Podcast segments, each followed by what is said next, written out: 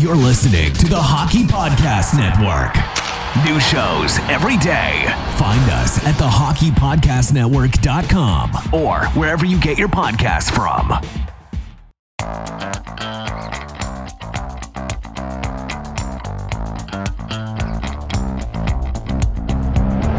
Have you always wanted to hear the hockey stories told from the press box?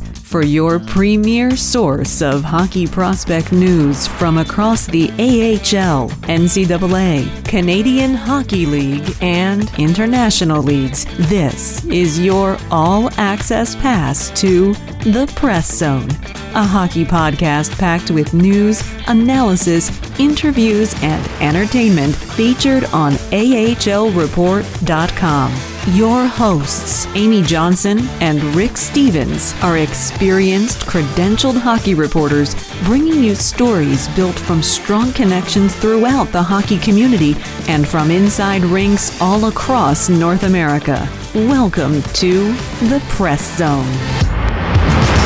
Hey everyone, welcome to this week's episode of the Press Zone Philadelphia, right here on the AHL Report and Rocket Sports Media.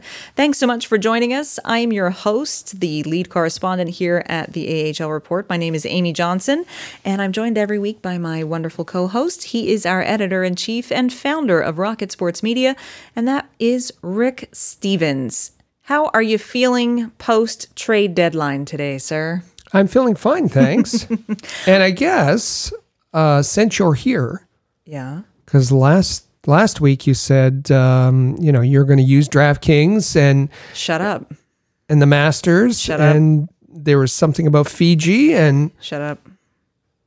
I had three really good DraftKings Masters Tournament drafts. uh huh. In fact, one of my drafts had Will Zalatoris in it. Well, didn't everybody's? I mean, really? No. I had Will Zalatoris in one of my lineups. Right. And Will Zalatoris performed very well for me, except that like two other guys in that draft missed the cut. So Okay. I Nope. did okay. You know, I had Dustin Johnson, I had I had Corey Conners, I had Will Zalatoris, I had Jordan Spieth, I had uh, Webb Simpson, Mm-hmm. I had Phil Mickelson, who actually made the cut. Um, Rory did not. Rory Ma- Rory McIlroy had a really rough first two rounds. So I mean, I had decent players. It just didn't. It just didn't come. I said that Corey Conners. Okay. And he, I mean, he sunk an ace. We gotta get the Canadian in there. He's in there. Okay. It's a Philadelphia show. No, I'm. Is that what you're saying? We got to get the Canadian in there. um, yeah, it's you know, I just didn't have the right combination all in the same draft.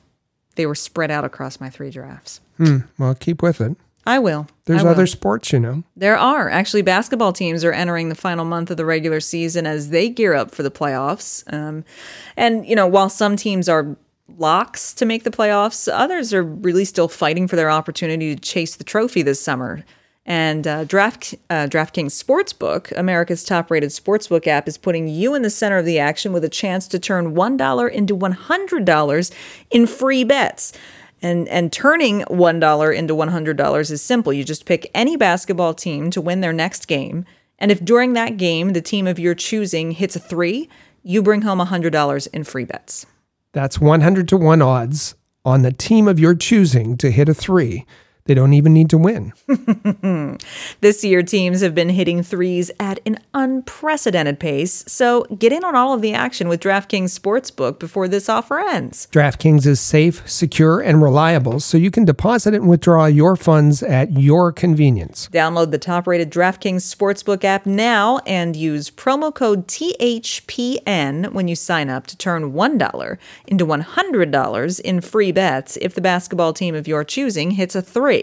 That's code THPN to turn $1 into $100 in free bets for a limited time only, only at DraftKings Sportsbook. Must be 21 or older, New Jersey, Indiana, or Pennsylvania only. New customers only. Restrictions do apply. See DraftKings.com slash sportsbook for details. Gambling problem? Call 1-800-GAMBLER or in Indiana, 1-800-9-WITH-IT. Promo code THPN. Uh huh. We love it. The Hockey Podcast Network. That's right, the Hockey Podcast Network. I'm going to do one more quick plug. This is completely off script. This is un uh, unsolicited, but um, one of our sister podcasts. We have the Press Zone Philadelphia. We have the Press Zone Montreal, which is the Montreal edition, where we talk about the Canadiens and, and their AHL affiliates. And also part of Rocket Sports Radio is, uh, Rick, your podcast with uh, Joe Whalen that is all about the Montreal Canadiens, and that's called Canadians Connection. And I know the Flyers fans listening to this podcast are thinking, oh, why are we talking about the Canadiens? because there is an interview that I think uh, that it doesn't matter what team uh, you are uh, a fan of or a supporter of. Um, there's an interview that Rick and I did uh, that appeared on the Canadians Connection in a special episode earlier this week. So it is only the the episode is only this special interview. It doesn't have anything to do with the Canadiens, but it was an interview uh, for the Hockey Podcast Network uh, kind of introducing a new podcast that's about to appear on the network, and it's hosted by NHL legends Theo Fleury, along with Eric Kussin and Darren Ravel, and it's called "We're All a Little Crazy." And it's uh, their podcast is is as they say it's it's out to change the messaging and the way people talk about mental health in today's society and and the approach that the media takes uh, in discussing mental health and how people deal with trauma in their lives and and in the lives of their loved ones. And so Rick and I sat down with Theo Fleury and Eric Kussin for a very lengthy, uh, compelling fascinating, emotional conversation. Um, both introducing and, and just talking about what their podcast is going to be about, but also getting into their realities of the struggles and the challenges they've both faced in some really dark times in their life uh, when dealing with with mental health and and coming out of that and healing. Um, so there's some really there's some really tough moments in the conversation. There's some really uplifting and hopeful moments. Um, it's an interview that every single person, uh, hockey fan, sports fan, or just anyone in general, uh, really should hear. And so if you go to CanadiansConnection.fm, you'll find that special podcast that's just the interview of us talking to Theo Fleury. Um, and, and I highly encourage everyone to check that out. It's the most recent episode in the Player Canadians Connection bonus episode. Uh, as you said, it's it's all about uh, mental health. And, um, you know, uh, Theo Fleury and uh, Eric Kussin are, are icons uh, now in the field. They mm-hmm. have people coming forward to them, and so they, they are able to, to uh, talk about it in, in ordinary terms. Uh, very direct, blunt terms, and and it's something that you're going to want to listen to. Absolutely, and you know, here on the press zone, it's that's one of the things that we aim to do to be a little different is we we like to sit down and have those long form conversations with uh, former NHL players or folks in the media or people that just have a good story to tell. Um, we lo- that's that's what we like to bring to you, the listeners, um, and so that's why we're encouraging you to go listen to that. Today's episode of the Press Zone Philly is one you're not going to want to miss. We're having one of those great conversations with someone today, uh, former Flyers Flyers defenseman Brad Marsh is joining us today for a long conversation, uh, really fun conversation, uh, both about, you know, reminiscing a little bit about his time with the Flyers, but also talking about his work with the Flyers alumni group, as well as being uh, so involved and, and coaching the Flyers Warriors program. Uh, so Brad is coming up here in just a little bit. We're going to talk to him in the second segment today. You don't want to miss that. Uh, before we get there in the first segment, though, we are going to talk about uh, those Philadelphia Flyers and um, what they did, what Chuck Fletcher did uh, during the trade deadline yesterday. A couple of moves that were made. We'll we'll break those down and also give you an update on what's happening in the AHL with the Lehigh Valley Phantoms. And then, uh, as we said, that second segment will be completely dedicated to Brad Marsh and all of the great things that he's currently doing with the Flyers. And then in the third segment, we're going to wrap things up by going around the AHL. We'll introduce you to this week's CCM AHL Player of the Week. We'll give you a standings update, and we've got a feel good finale for you, of course. lots to talk about. And it's a great interview with Brad. You're not going to want to miss that. But first, let's get to business. Uh, yesterday was the trade deadline. Uh, a lot of folks were wondering if Flyers, if the Flyers were going to be sellers. Um, you know, it's no secret that, that the Flyers have been struggling. Uh, and it's no secret that it's been ever since their COVID 19 shutdown before they went to Lake Tahoe, that ever since they came back from that, um, despite a, a, a, good game when they first came out of that, that pause, um, it's been a struggle ever since then from top to bottom. Um, coaches have said it, players have said it, um, and there's they're just shooting themselves in the foot practically every night. Uh, even even the nights that they come out with a win, it's not done easily. Um, and so, what's Chuck? What was Chuck Fletcher going to do? Was he going to be a big seller? Was he going to make make a big move? Now he said that he wasn't going to, and and quite frankly, he didn't make any real big moves. But Rick, he moved two players out, um, one of which was a excuse me, a one year contract that just simply didn't work out the way uh, management probably thought it was going to. And the other one is a long term player who's, you know, he's put in a lot of time uh, with the Flyers. Uh, he's he's got a good following. He's got a lot of friends on the team, but it was just time to part. Uh, with this particular forward, so we'll we'll start with the the one year contract that didn't work out, and and that was Erik Gustafsson getting shipped off to Montreal. And uh, it was a case of, um, yeah, Chuck Fletcher said this. This clearly it wasn't working, and um, Gustafsson had uh, become a regular healthy scratch of late, and has been a healthy scratch all of April.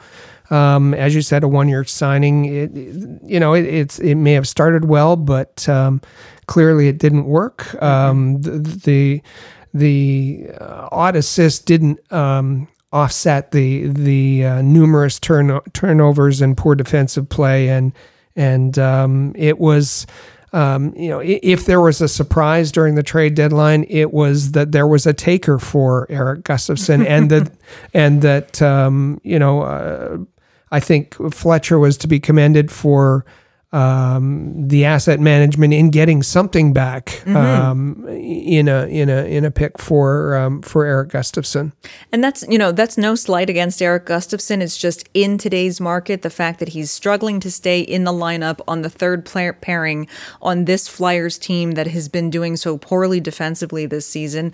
Um, that's that's you know that's not an a, an easy asset to necessarily move to get much for in in return. Um, but as you say, he he he found a taker in Marc Bergevin. Um, Canadiens fans are are quite excited about it. Um, you know, I think they're more focusing on, uh, you know, the 60 point season that Erik Gustafsson had a couple of years ago, and not so much uh, his current uh, performance. Um, now, whether or not he can get back to that kind of playing in a new situation, in a new city, uh, you know, that remains to be seen. Uh, there's not a whole lot of season left, but the, the Canadiens are likely playoffs bound.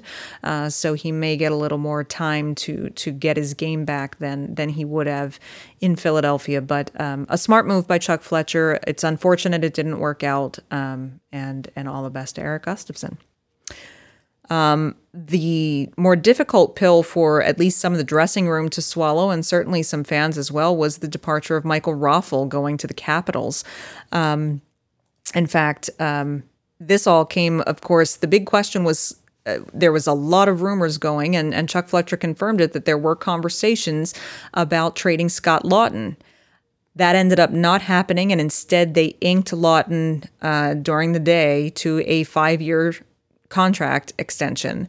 Um, and so Scott Laughton is in Philly to stay for a while. It's great news for him. He just got engaged a couple of weeks ago, um, and he he did say that one of you know the guy who helped him run through the surprise proposal was none other than Michael Raffl. The two of them are very close. Um, and so there were a lot of uh, bittersweet comments um, from players uh, in the last 24 hours or so about uh, seeing Michael Raffl leave. Um, and and Raffl is another one. You know, he's he's currently injured. He's a couple of weeks away from coming from being healthy again. So he's not he's not going to play right away for Washington, of course. Um, but I think Rick, I think this was uh, uh, I think this was the right move for Chuck Fletcher. You know, um, moving Raffl out means Tanner Laczynski can continue to to get slotted in, and he's been he's been doing well in the AHL. It gives him a Fletcher more of an opportunity to get guys like him in. He's called Wade Allison up to the taxi squad as well. So I think I think this the writing on the wall is that Chuck Fletcher wants to start seeing what he's got uh, coming up through the pipeline. Well, it, you know, Raffl was on an expiring contract, uh, so uh, you you get an asset back for him, and and in doing so, you make room for Laczynski, Allison. Uh, you know, it's the same thing that uh, Chuck Fletcher said about Gustafsson um, that that the there were players that were were there to step in uh, in Sam Morin and uh, and with Gostisbehere playing a little bit better this mm-hmm. this year. So um, you know it's uh, and and uh, the you know Chuck Fletcher had said he he wasn't quite sure what he was going to do with Laughton when he got up that morning, whether he'd be trading him or or re-signing him uh, re-signing him to give uh, Scott Laughton a, a, a, pretty nice raise, uh, mm-hmm. going from seven hundred thousand to uh, a three million dollar uh, cap hit's not bad, and and uh, and and and that's a manageable piece for the Flyers and some cost certainty over over the next five years. Absolutely. So we will see, you know, so so right now it's it's it's more of moving out extra roster spots, making way for some of the younger guys to come in and see what they can do in what's left of this season as the Flyers kind of keep putting themselves farther and farther away from being able to make that that last playoff spot. Um, they continue to struggle. Uh, let's just hope that they can find. Uh, something to to be positive about here uh, as as they come down the stretch. Um, the other reason that Chuck Fletcher, our, our friend Bill Meltzer, had had put this out that when he after Chuck Fletcher did his his um, post trade deadline press conference, he then hopped on uh, with with Bill Meltzer to do to record an interview. Um, for Flyers, uh, for one of the Flyers podcasts, and Meltzer had put out that he had, you know, Chuck Fletcher had basically confirmed that part of the reason that he called Tanner Laczynski and Wade Allison up so quickly um, this past weekend, uh, not only to get start getting them into the lineup, but the Phantoms have are now in uh, a three game. COVID 19 protocol shutdown affecting the Phantoms. Uh, there isn't uh, a lot of um, information available about that at the AHL level. We just know that um, both their Saturday and Sunday game ended up getting postponed. And then, as early as yesterday, trade deadline day, they had already announced, the league had already announced that the Phantoms were postponing Wednesday's game for this week. So it sounds like there's. Um, uh, a little bit of an uncertain situation happening for the Lehigh Valley Phantoms, which is very unfortunate. Uh, we don't know yet if they will have more postponements as the week goes on. Fingers crossed uh, that hopefully everybody gets healthy and that everyone's okay. Um, but yes, so pulling Laczynski and Allison out of there immediately um, was also um, part of the part of the thinking there as well. So fingers crossed, hoping everything's okay in Allentown and. Uh, we'll see how the Flyers can handle things uh, coming down here the stretch. We are going to take a quick break. Uh, when we come back, tremendous interview that we have coming for you. You don't want to miss it. Some great stories, some good laughs, and some really, really heartwarming initiatives uh, that Brad Marsh, former Flyers defenseman, is going to tell us all about. So don't go anywhere. You don't want to miss it. Come back right after this. The Press Zone is proud to be a partner of Rocket Sports Media, digital media publishers of sports and entertainment websites. Their mission is to build a worldwide network of sports fans who are informed, engaged, entertained, and connected. Learn more about RSM, its team, and its portfolio of brands at rocketsportsmedia.com. Be sure to follow us on social media. Find us on Twitter at the AHL Report. Check out our original game photography on Instagram at AHL Report and watch our exclusive video interviews with players, coaches, and other notable hockey names on our YouTube channel at All Habs. Just remember to turn on notifications so that you never miss a video.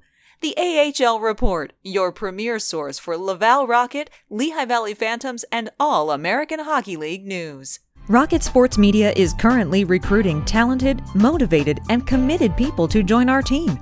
If you're a student wishing to gain experience, a young professional interested in broadening your credentials, an experienced hockey mind looking for a platform to share your expertise, or a passionate fan looking to contribute to our publications by connecting with fellow hockey fans, we want to hear from you.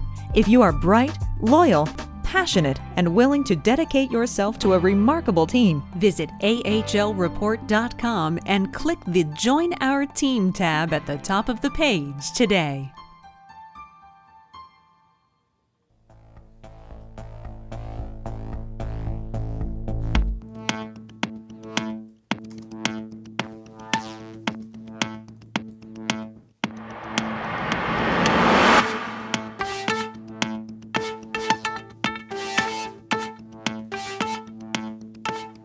And welcome back to the Press Zone Philly, right here on the AHL Report and Rocket Sports Media.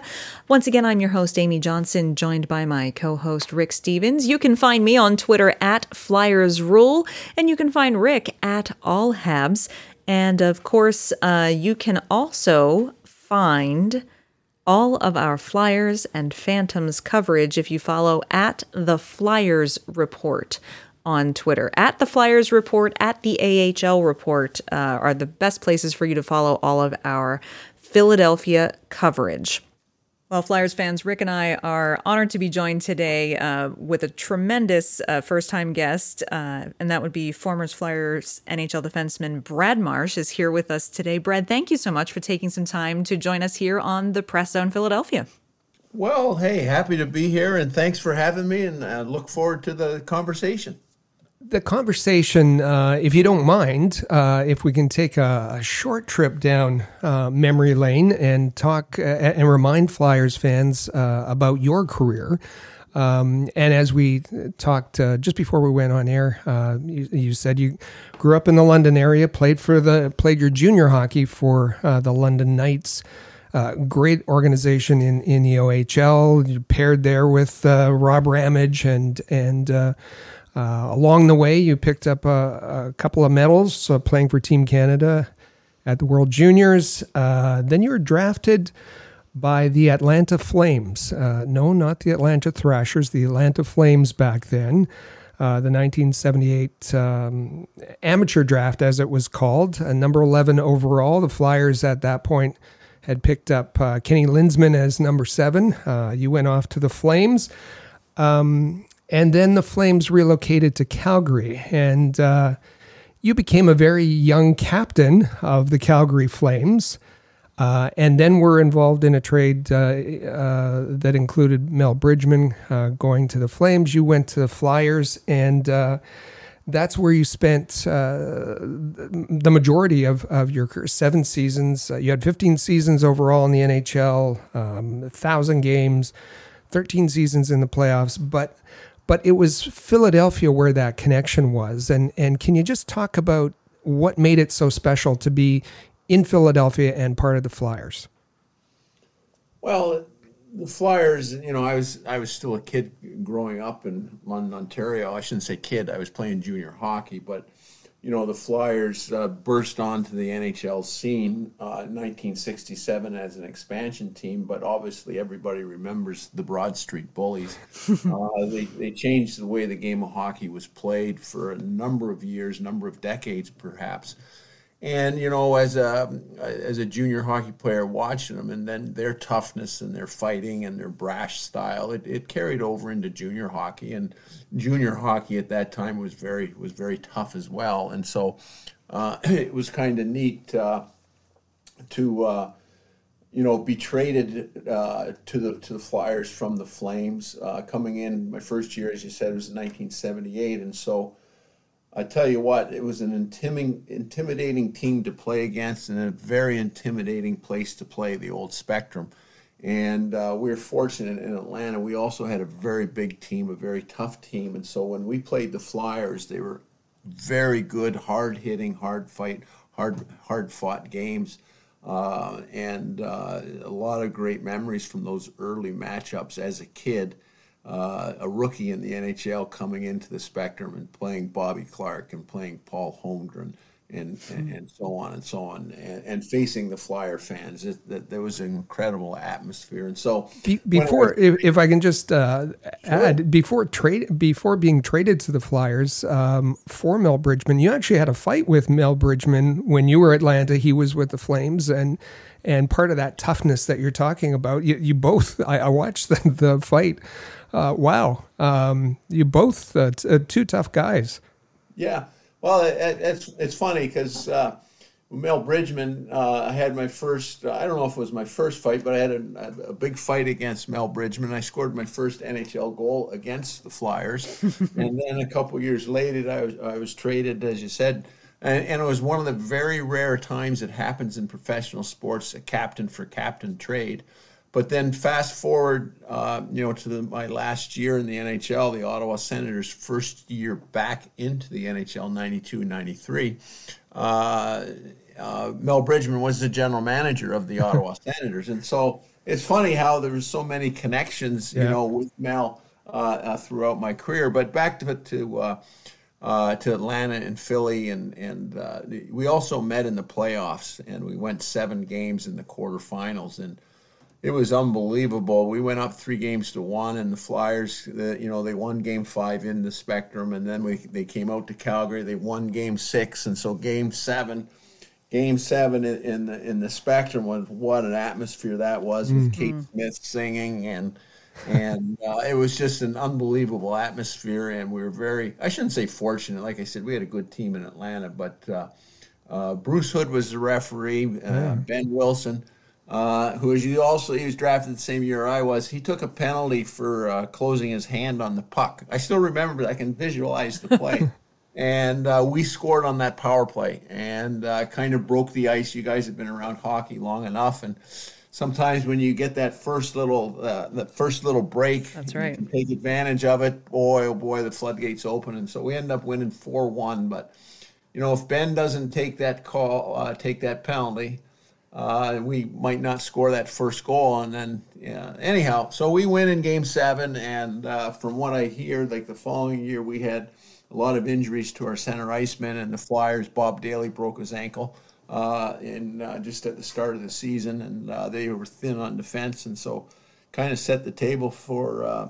for a trade for center for a defenseman, and from what I hear after the fact, that I had a very good playoff. Um, against the Flyers, and so that kind of stuck in Keith Allen's uh, uh, back of his brain. And then when he had an opportunity, he made a trade for me. So it was kind of cool coming to Philly because we battled so hard um, against each other, uh, but.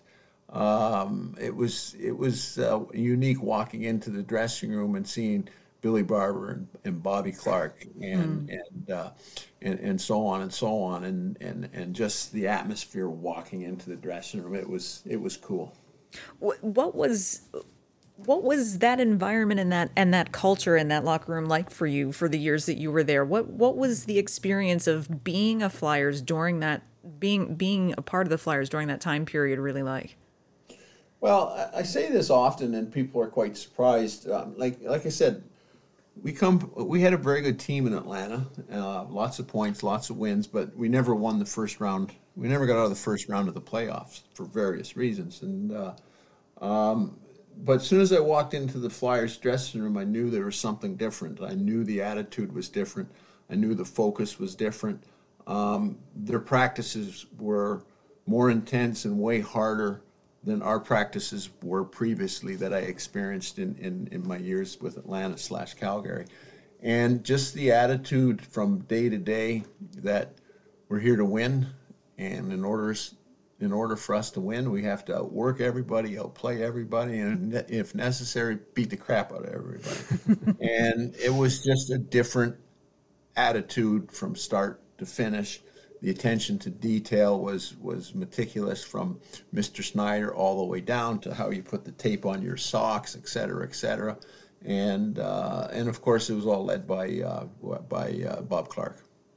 So, your your experience in Philadelphia, uh, as we were talking before before we started the segment about how it's it's just within the last handful of years that you've you've returned to Philadelphia, um, and and since then have become very involved with the Flyers, with the Alumni Association, with uh, community development in the organization, and so on and so forth.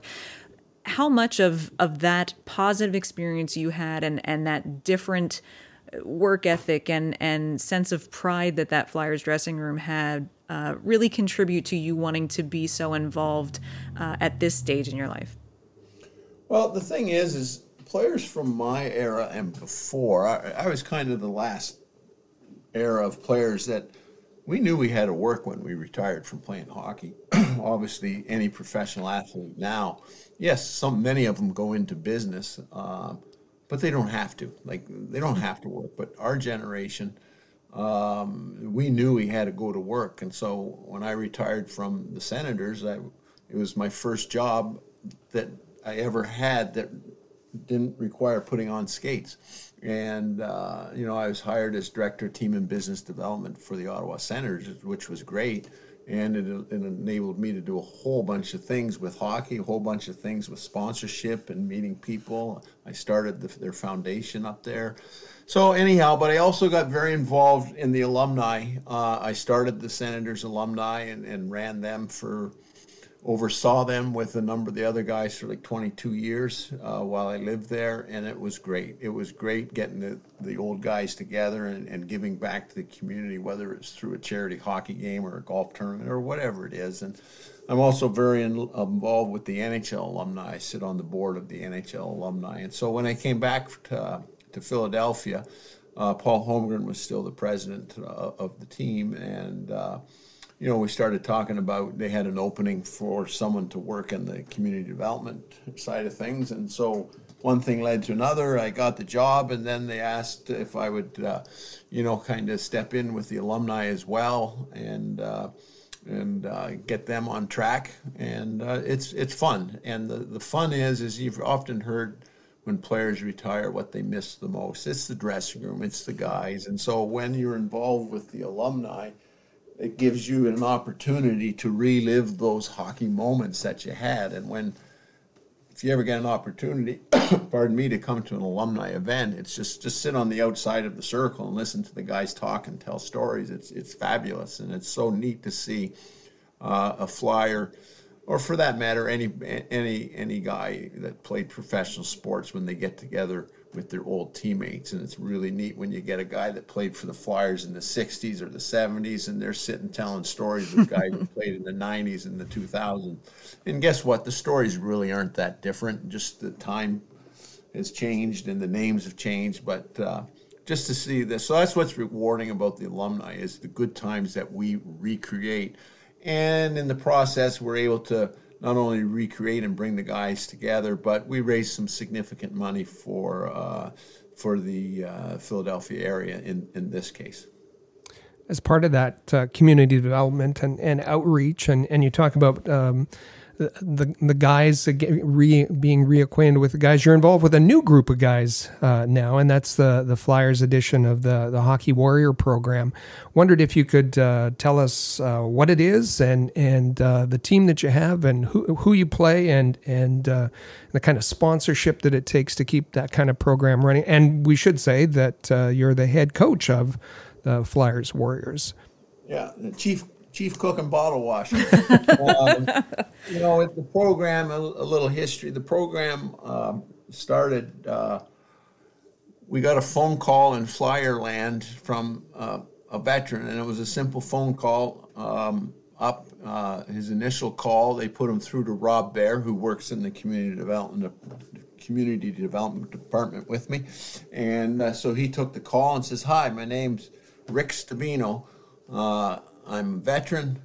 I love hockey, and I need someone to help help me start a veteran hockey team. And uh, it was as simple as that. You know, pick up the phone and make a call. And uh, so, anyhow, long story short, uh, you know, we met up with with Rick. We had our, our first uh, our first on ice session was December uh, 2nd of 2018. We had a learn to skate program. 38 veterans came out. Uh, we gave them skates if they needed them. We gave them helmets if they needed them. They all got a Flyers uh, uh, camo jersey as well. And from there, we gauged a lot of some people were just kicking the tires, as you can imagine. Uh, oh, we're getting free stuff. I'm coming. uh, but uh, from there, we had our first official practice at the Wells Fargo Center. Uh, we had about uh, 16 players show up for it. And as, as you said, I'm the coach uh, of the team. I oversee the program. Uh, as well, and and uh, and so I skated the crap out of them at first practice, and it was and it was great. They loved it, and so we said, "Hey, right from the get go, um, I said to them, our goal here is to develop this warrior program so we can compete with the other warrior teams that are in the United States. And it was as simple as that. And so the program started to grow, and uh, you know, you know, people would hear about it. Oh, can I come out? Yep, yep, yep. So.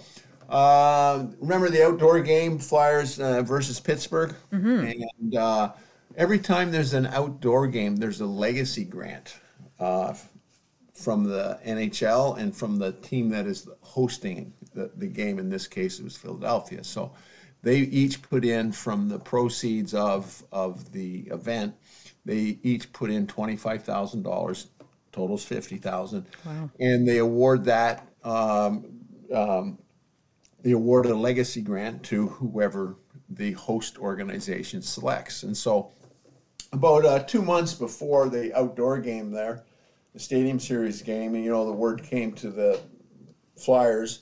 Okay, we want some submissions to to where the the money can go to, and of course, I'm pushing. Uh, let's give it to the Warriors. Let's start a Warrior team. Uh, first of all, the Warrior team is is is a team for yes veterans, but for disabled veterans.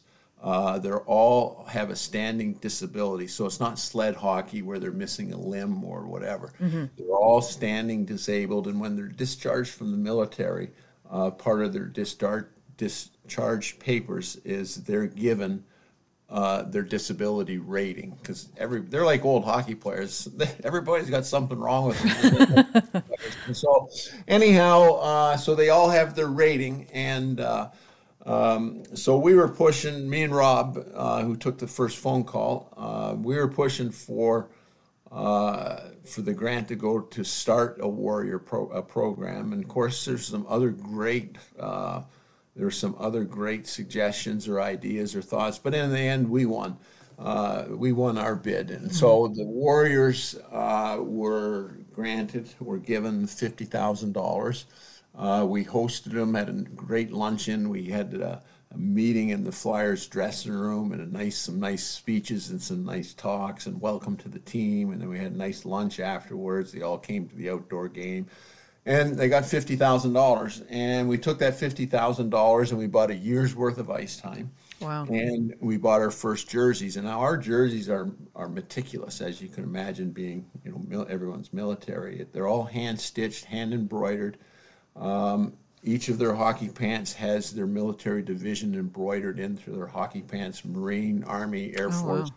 etc. So it's really cool. It's really cool. And and so anyhow, uh, just like with the Flyers alumni, kind of when I when I stepped in uh, to to work with the guys there, our goal four years ago with the Flyers alumni, or five five years ago with the Flyers, was to make the alumni self sufficient. So we can we can continue to to operate and we don't need help from anybody. And when I say help, I mean financial help. Like we we're capable of raising our own money and so on and so on. And so our alumni, we've raised uh, a million bucks in the last four years and donated it to various charities. And so when the Warriors got this first fifty thousand dollars grant and we spent it on ice time, which was great because it allowed us to improve um, that was the goal right from the get go. Okay, this warrior program has to be self sufficient because we can't div- we can't you know sit around and, and, and be dependent on who's going to give us some money now. So our program is the best in the, United, in the United States, in my opinion. Very self sufficient, very healthy. We fundraise, we have sponsorship, and so anyhow, I'm sorry to keep talking like this and not giving you guys. No, it's good. but anyhow, this is really cool. Uh, so we started the team, as I said, with the Learn to Skate program. Uh, we have our first practice in January, first official practice in January at the Wells Fargo Center. Uh, we we start growing. We're adding new players. We got a team. We're looking pretty good. We have training camp. We mimicked the Flyers training camp in 2019. We were on the ice at the skate zone. We did off ice. We did fit, uh, physical fitness testing, and and we did it. It was awesome. And then uh, our first exhibition game was uh, before the Flyers' first exhibition game that year against the, they played the Islanders and we played the Washington Warriors, another disabled team, and we won. Uh, so I just want to throw nice. that. anyhow, from there we go to Las Vegas for the national championships, the Warrior uh, championships. Wow! And uh, we win. So nice. We came, wow. we came home champions from Vegas, and so it's just been a wonderful program. Uh, just as the NHL players, when they retired, they missed the dressing room. Well, the military guys they miss their units. They miss their buddies, their comrades that they've battled with and trained with and lived with. And then all of a sudden they're, they're, they retire from the military and they go live in a subdivision that looks very nice and so on, but there's no one around to talk. There's no like minded military people for the most part that's their neighbors and so on. And so we share a lot, we have a lot in common, uh, both uh, physically and, and mentally. Uh, there's a lot of similarities, a lot of scenarios. So this team has been able, able for us to bring the military guys, the veterans together, and they're having the time of their lives. And some of them are having a difficult time in, in the hockey, uh, the, the, hockey dressing room, the hockey practices, and so on has really made a difference for them. And so we've got three teams now. Uh, we've gone from a learn to skate, learn to play program. Uh, we have three full teams now tier one, tier two, tier three and we just uh, put a bid in to host the Warrior Classic ourselves, and so we won the bid. And so November five to seven, in uh, at Skate Zone in Philadelphia. Well, actually, we got five ice surfaces. It's so big. Uh, we're hosting the national championships. So there you go. Wow, Warriors in a nutshell. I was I was trying to try, I was kind of wondering whether you were kind of more of a Herb Brooks type coach or a Mike Keenan type coach. But when you mentioned the bag skate, then I, I think I I figured that out uh, right off the hop. Yeah. Um, but these guys are these they, they come from all all parts of the military. They're disciplined. They're demanding of themselves and probably demanding of you too. Can you talk about the kind of um, relationship um, and and and what you get out of being being part of this group, being part of this unit, as as you described it? Well, I, I look at it as we we have seventy to eighty uh, people on the that are warriors. Um, and I got 70 to 80 new friends. And mm-hmm. there's not a day that goes by that I don't talk to a handful of them uh, on various things. Um, it's just been, as I said, it's just been a wonderful experience. I thoroughly enjoy uh, coaching them and, and getting to know them, getting in better shape. And we have so many success stories from uh, guys that, you know, they just they feel so good finally about you know working out again playing hockey meeting you know like-minded people that all of a sudden their home life is better. Uh, all of a sudden uh, they've got a new job because they have confidence again and so on and so on. Some of these guys are broken down and you know they they wouldn't mind me saying that because that's what some of them are and it's just been wonderful. And so you know we're improving lives through the game of hockey but this program is more than just hockey. It incorporates the whole family like the, the wives the, the, warriors wives get together. They have their own functions. They go out bowling they go to a wine night and so on and so on. And we have tailgate parties after our uh, practices and, and so on. And they throw a party, man. All of a sudden, there's ten barbecues set up. There's a beer. There's playpens in the parking lot with the kid with the babies, you know, running around in them, and it's just we've created a community, and now these guys are helping each other through whatever difficult times some of them may or may not have. Um, we have uh, we have behavioral health set up for all of the warrior players, their wives, and their kids. Um, it's just been a wonderful program, and that came through our alumni, we have a fantasy camp every year, and one of our campers, uh, huge Flyer fan, grew up in, in Philadelphia. He lives in Dallas now. He came to the camp, uh, fantasy camp, for the first time and we had just started the, the Warriors, and so I got up and I gave a really nice speech or talk about the Warriors and how great they are. And he went home and he started following the Warriors and what we do with them. So then he called me up and said, uh, "This is my company. We're a uh, we're a behavioral health company, and I want to I want to help." And so he went and talked to his the owner of the company, the CEO, and and uh, so anyhow, that's how it started. Flyer fan loves what the Flyer alumni are doing, loves the Flyers Warriors, and his company now has extended free uh, behavioral health for all of the Warriors. Wow. And uh, That's what's really- tremendous. yeah, what's really cool too, if I can, is uh, our program has been so successful that we're now helping other uh, other cities, uh, other NHL teams Wow. start a Warrior program. So St. Louis and New York Islanders have just started a Warrior program. They're following our model, and uh, the St. Louis program has had huge success, and uh, and so we just uh, offered to them um, the same mental health program, behavioral health program that we have. And so now the St. Louis Warriors have access to the mental health as well. So uh, that program, yeah, the program is going to continue to be funded by the Flyers alumni and the Flyers Warriors. And it's our goal, or it's our dream or vision, to able to be able to extend that to all Warrior hockey teams in the United States.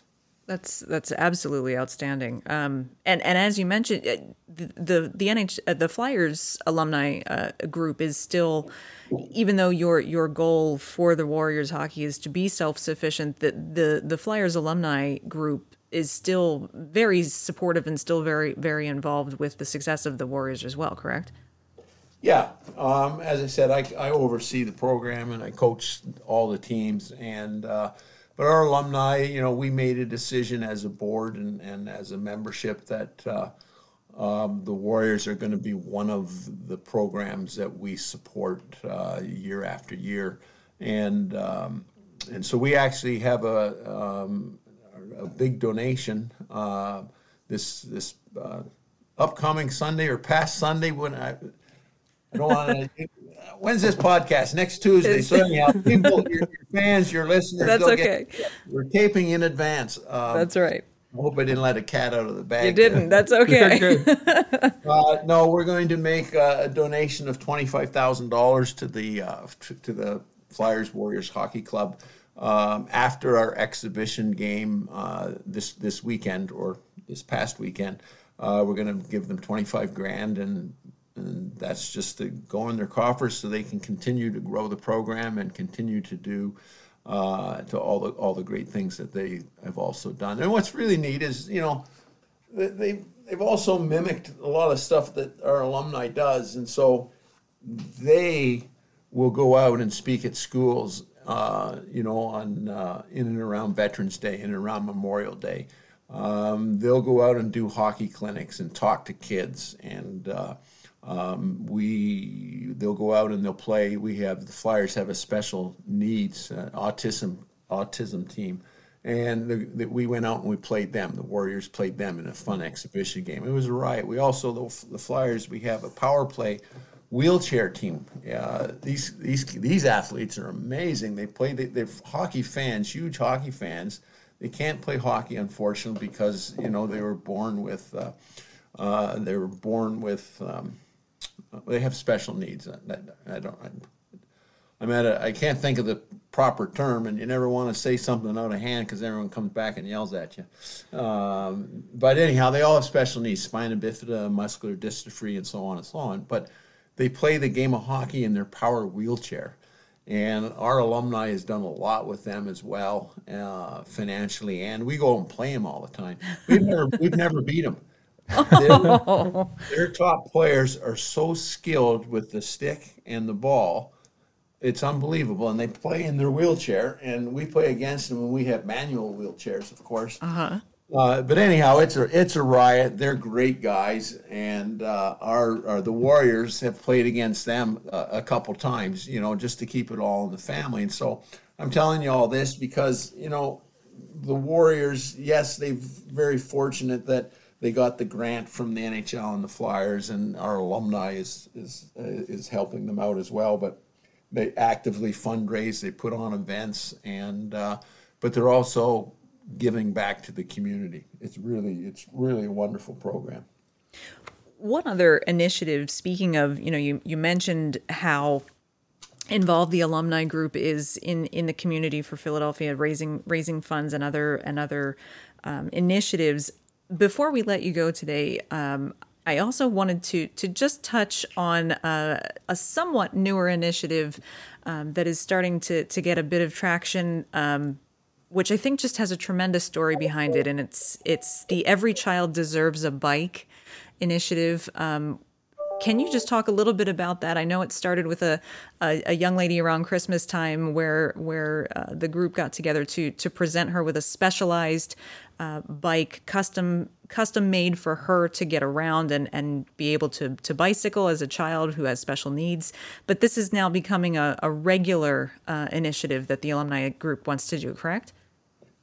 Correct, and it's it's awesome. It's going to be. I'm an avid bike rider. Um, I ride my bike several hundred miles a week and thousands of miles a year. Going rides and going races, and I'm in one tomorrow, 125 miles. I don't Ooh, know what the heck wow. I was thinking when I signed up for that. uh, I'm an avid bike rider, and uh, I just love when my grandkids. I that's Grandpa's first gift, obviously a pair of skates, but when they get you know, when they get a little bigger, the first gift is it's grandpa's grandpa's bike. Grandpa's giving them a bike, and so. Oh boy.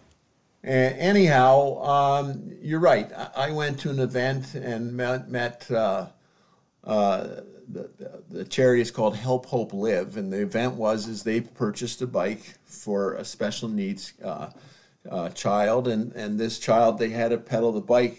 The pedals were with his arms, and so he would pet. They specially designed the bike, and it was just such a wonderful visual to see this little guy riding around the bike. Mm-hmm. so I said to the lady Kelly Kelly Green from Help Hope Live, and I said I'm going to give you a call tomorrow. So I called her and said, okay, uh, how much does a bike cost? And she says four to six thousand dollars. I says, okay, our alumni, we're going to buy a bike. Find me find me somebody in the Philly area, and we'll buy a bike. And uh, can you get it done by Christmas time?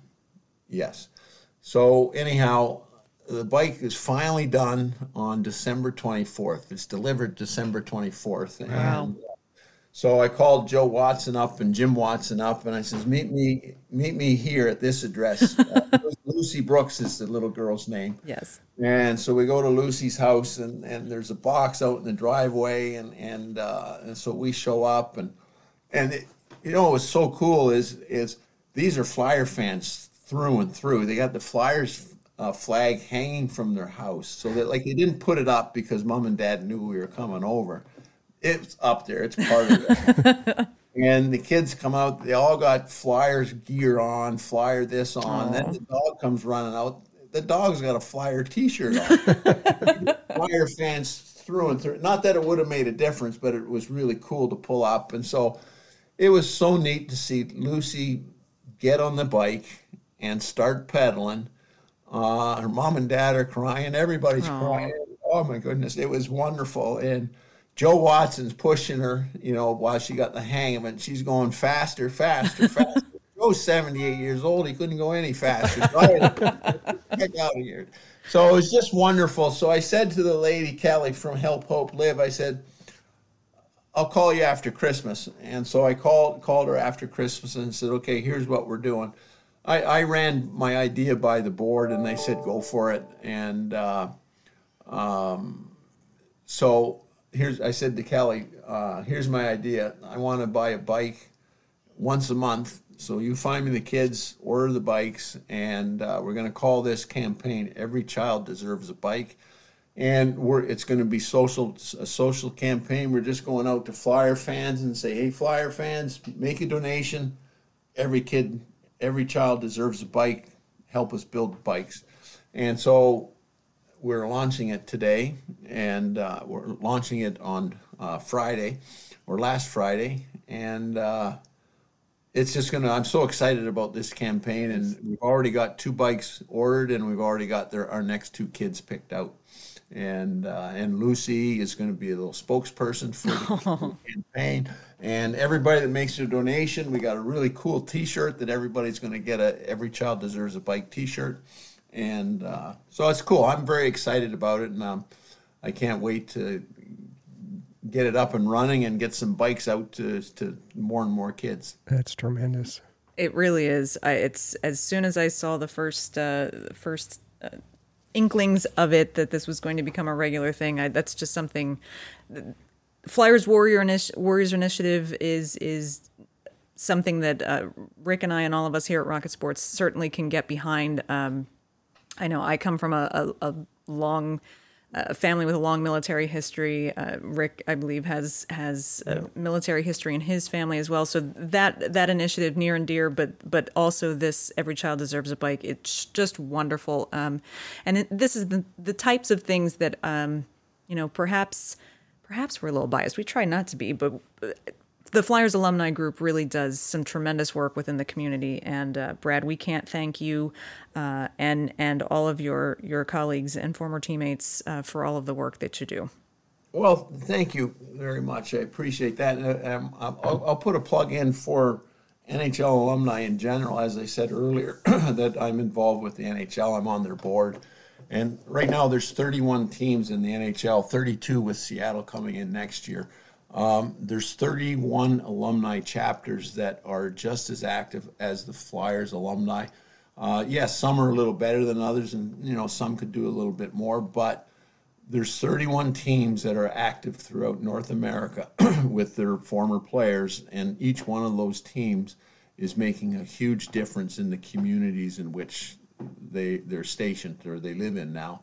Uh, Seattle, uh, what are they called? Kraken. The Kraken, yeah. Um, we already have established a couple of alumni guys that live in that area. So the Krakens, uh, they attended our last alumni meeting, so they're up and running. So we have 32 alumni chapters. Uh, we also have one in Quebec who does not have a team anymore, uh, but they still have a chapter there. And uh, uh, so we are head and shoulders above the other professional sports the former hockey players, the NHL alumni, the, each individual chapters, we're miles ahead of the other sports. Mm. They don't even come close to what NHL hockey players, former NHL hockey players, do in the various communities. And so, uh, yes, thank you for your kind words with the Flyers alumni, but hockey's a great sport, and we have great individuals that have played it for so many years. And those, you know, I like to say too, Reggie Leach, former Flyer, you know, 50 goal scorer. Mm-hmm. River, Riving, Riverton Rifle is what they call it. um, but Reggie was inducted into the Order of Canada last year, or two years ago, 2019, uh, which signifies somebody that has gone above, over and above um, on what they do in, in Canada. Highest uh, civilian award. Yeah, highest civilian award.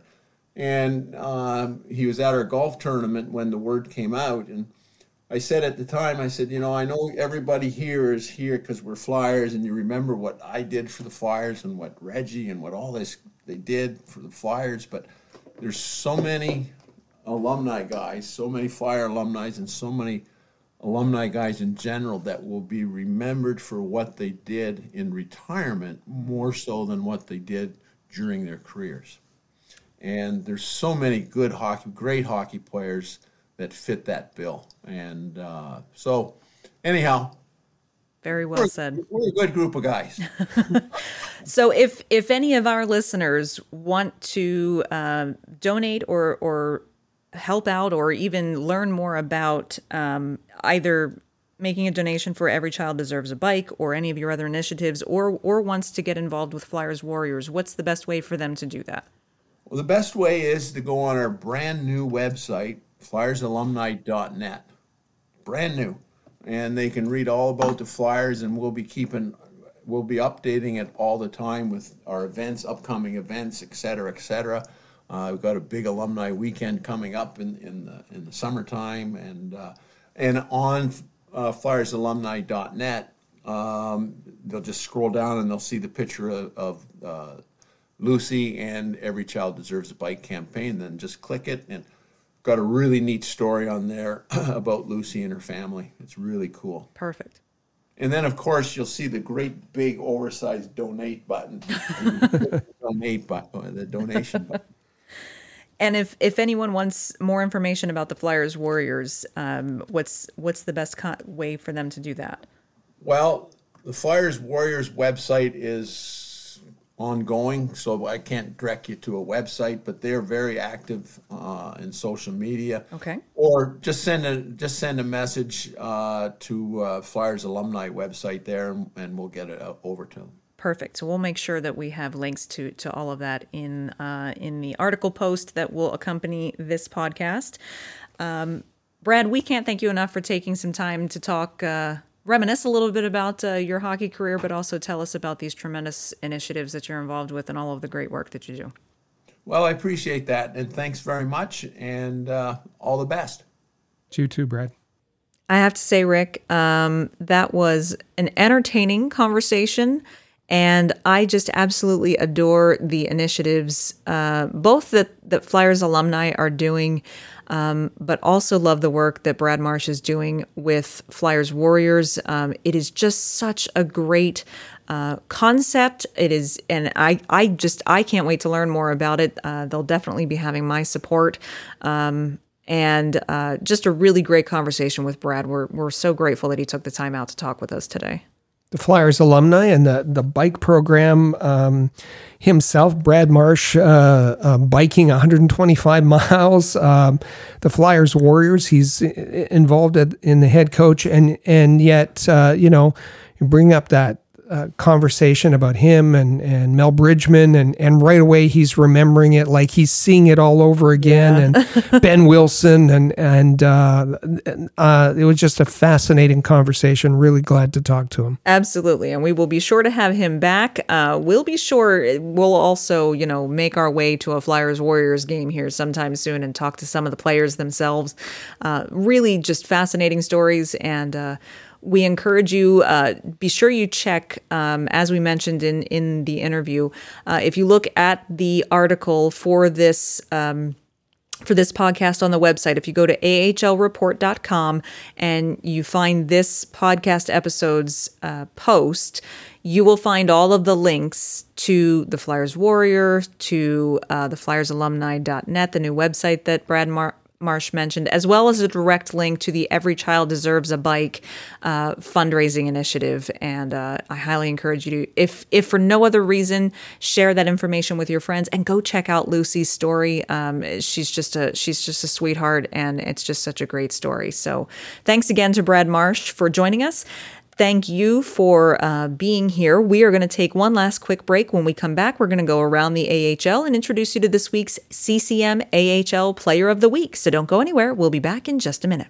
For all the latest news, interviews, analysis, and commentary about the Laval Rocket, Lehigh Valley Phantoms, and every other team in the American Hockey League, as well as information on prospects, junior hockey, and international hockey, head over to ahl.report, the home of the AHL Report. Follow along on Twitter at the AHL Report for live game updates, ringside photography, game recaps, and articles containing exclusive audio and video of your favorite players. That's the AHL Report, proud partner of Rocket Sports Media. AHL.report. In every city around the world, sports fans flock to popular watering holes to share a few pints, some good grub, and to cheer for their team. Think your favorite sports bar deserves to be recognized? Or are you traveling to a new place and need to find the perfect spot to watch a game? HockeyPub.com is the answer. Find out where the best spots are in your city to eat, drink, and meet fellow fans. HockeyPub.com. The Press Zone is proud to be a partner of Rocket Sports Media, digital media publishers of sports and entertainment websites. In addition to building a worldwide network of sports fans, the team at RSM is also dedicated to mobilizing the sports community in ways that make a difference in the lives of others. Giving back to the community bridges the gap between team affiliations. It's something any fan can support. RSM proudly provided support for organizations and projects like Hockey Fights Cancer, Five Hole for Food, the Montreal Canadiens Children's Foundations, Autism Speaks, Leukemia and Lymphoma Society of Canada, and the People of Canada Portrait Project, just to name a few. If you would like to be involved with a Rocket Power project or have a worthy fundraising initiative you'd like us to be part of, please contact us at rocketsportsmedia.com.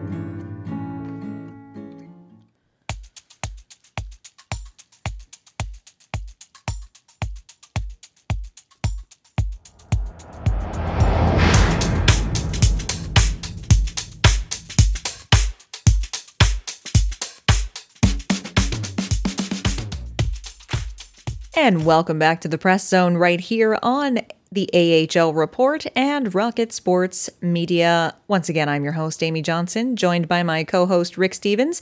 You can find me at Flyers Rule on Twitter. You can find Rick at All Habs. And you can find this podcast at The Press Zone. So make sure that you are following us there. It's a great place, a great central place to get all of the latest Rocket Sports Media offerings and content and news and, and new updates about this podcast. Um, of course, in this segment, we go around the AHL, and the first thing we want to do every week is introduce you to this week's CCM AHL Player of the Week. And uh, this week, I'm sorry, Rick, it's not a goaltender. Oh no. It's not. Got to give the forwards some roll fun. I know we did, we did. But this week it is Tucson Roadrunners forward Michael Carcone, who has scored six goals in two games for Tucson last week, uh, more than doubling his season output in just over 24 hours, according to the league. All right. It's pretty good. Uh, he entered the weekend with one goal in his previous 17 games, and then went on to force to score four times on Friday night. Took 11 of Tucson's 52 shots on goal, the most in a game by any AHL team this season. Uh, and and they lost that game eight to six to San Diego. Well, you know. It was uh, his third career hat trick. Um, and then on Saturday, he scored two more times, and uh, including a game winner. It, it- It's pretty good. Yeah, it is. It's not been a great season for uh, the Roadrunners, um, but to have him, you know, there's been all kinds of very unusual sharing arrangements going on this season, just because Mm-hmm. of of this being an odd year. Um, he's he's on loan to the Roadrunners. Uh, affiliate with Arizona, of course, um, from Nashville. Um, so uh, somebody from outside the organization coming in, a, a group not having a great season, and it's it's just a feel good kind of uh, story that uh, he's able to contribute. Absolutely. So, congratulations to him. Uh, we'll see who is going to be this week's AHL Player of the Week. You got to come back and listen to next week's show to find out. Sorry. Um, take speaking of uh, teams around the league, let's take a quick look at the standings. Um, the Atlantic Division, I don't know that those, I don't know if that is ever going to change. Um, Bridgeport is having a tremendously awful season. Uh, it's it's been a rough one for them. They are 3 12 and 1 on the season. It is, oh, it's kind of sad to see it continue to happen. Um, so Providence is still sitting uh, sitting up on handily up on top there. Hartford is actually um, has has kind of surged back a little bit. They were more sitting towards the bottom there uh, with Bridgeport, um, but they're they're starting to kind of make a push. They're nine six and one now. Um, we'll see if they're able to catch Providence before all is said and done. Uh, in the North Division, the Lehigh Valley Phantoms, uh, who are currently in another COVID nineteen protocol uh, shutdown, uh, they still at this point are leading uh, the North Division uh, with Hershey hot on their heels, of course. Um, two big rivals there, and they're they're jockeying for first and second position. Uh, of course, in the Canadian division, Laval uh, handily in first uh, first place there, uh, with Manitoba at an even 500 winning percentage in second place. Um, and then Rick, the Central and Pacific divisions, I feel like those have not moved a whole lot. Um, Chi- Chicago on top. yeah, Chicago on top and Henderson handily on top. Um, it's just, we were, we were even just talking in the break. Um, you know, you've got in the North Division, Utica has played 11 games this season. Utica has really been affected by by COVID 19 shutdowns and pauses and so forth. 11 games for Utica so far. 15 games for Cleveland, uh, 29 games, you know, doubling it uh, for San Diego. So Yeah.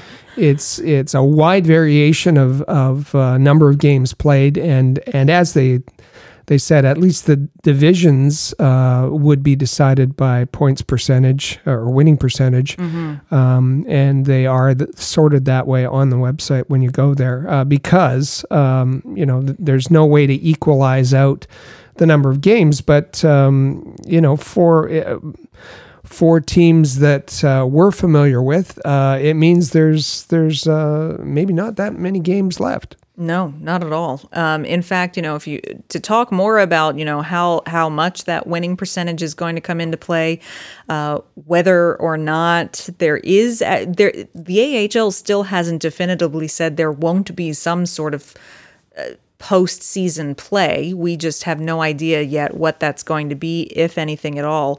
Um, we you definitely want to be sure that you come back for next week's show. Uh, we are uh, we'll have a special guest. Our our friend and colleague Patrick Williams will be joining us again. He's you know the central knowledge for everything going on in the AHL, so he's going to get us all caught up to speed on you know what these standings uh, you know at this point in time look like if he's heard anything about uh, postseason and so forth, you're not going to want to miss that show. Uh, he'll be with us next week. Um, so yeah, I mean, there are still there's still room for for teams to to go at each other and and make a play for some of these standings, but uh, time is actually really running out. I think Laval only has 12 games left or something like that. Uh, Lehigh Valley doesn't have a whole heck of a lot left either. Um, it's it's uh, for Laval, yeah. Yeah, it's uh, it's it's going quickly, and and the middle of May is going to be here before you know it. Um, so, with that, um, our feel good finale this week is more is is less uh, of an uplifting story in terms of a feel good finale, but more in terms of we there's someone that we're just wishing will feel good. Uh, former Montreal Canadiens prospect Nikita Scherbak has has we've talked before about how uh, he's had a, a kind of a roller coaster of a professional career over the last number of years, but he's been playing for the Texas Stars in the AHL, um, and he um, whew, suffered an very ghastly looking injury earlier this week, uh, which he proudly posted on social media, um, both Did he have to? I oh, like I took one look at it and I was like, "Oh dear lord, Nikita." And then and then it wouldn't go away off my tweet deck column and it was just there. I was like, "Could you please?" Okay, I need to stop looking at that. It was a side by side of of you could tell he was he was really hazy in the eyes. It was in uh, the in either in the medical staff room or at the hospital with just he's got a complete gash from the corner of his mouth all the way down the side of his cheek. Uh, more teeth missing, I think. Um, so much so that his jaw's exposed, and he's Yeah. he's uh, hashtagged it hashtag Joker. So that'll give you some idea of of what it looks like. Uh huh. at least, I mean, good. Uh, I guess once the second the second photo was a very I, I guess the next day with his entire face stitched up. Um, so i guess at that point all you can do is is try to f- find a little humor in it with the the joker hashtag. But uh, so our feel good finale is we're wishing nikita Scherbak is feeling good um, and feeling better on his road to recovery. Just glad whatever happened in that in that accident um, as far as on the ice. We're just glad to see that it wasn't a more serious uh, injury than that. It could have been very scary. and his wife Lori uh, thought it would be a good time to send to Nikita pictures of baby goats for sale, and she said, uh, "Can we buy these?" and he said, "No." She said, "Does does that mean yes?" No. No. So she was she was hoping that the effects of the painkillers Really? were going to get her some goats, uh, baby goats. Apparently not. no. Don't they? They have a baby. They have a, a very small yeah, baby as it do, is. they I don't do. think she needs baby goats right now. Lori doesn't look doesn't seem like the baby goat kind of person, but but okay, Mm-hmm. All right.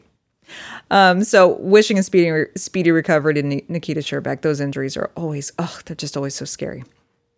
Uh, so Rick, uh, if people do want to come back next week and catch another great episode of the Press Zone, catch that special interview with uh, our our guest Patrick Williams next week. What's the best way? I, I would imagine that if they subscribe, if they haven't done so already, then they'll just get a notification when the new episode airs. Exactly. So whatever app you're using, your favorite, your very favorite podcast app, make sure you're subscribed to the Press Zone. And uh, if you would like to go back and, and catch um, uh, back episodes, uh, previous episodes, uh, you can do that on the app, or you can go to our website, thepresszone.com, or our new website, thepresszone.fm. And uh, and both will give you the the library of, of episodes to go through and and uh, and catch up on some listening. Fantastic. I highly recommend you do it. Really, it makes life easier for you. You don't have to go find it, it just comes to you. And you don't ever want to miss an episode. So, with that, uh, we wish you a very good week of hockey. Please be safe. Um, and lots more is going to be happening this week. We'll see what happens with the Lehigh Valley Phantoms, with the Laval Rocket, with the Habs, with the Flyers, with all of them uh, before next week's episode. And you know that we'll have all the news for you right here at the Press Zone, and we'll see you then. Click subscribe to never miss an episode of The Press Zone on Rocket Sports Radio. Visit AHLReport.com for the latest news on hockey prospects.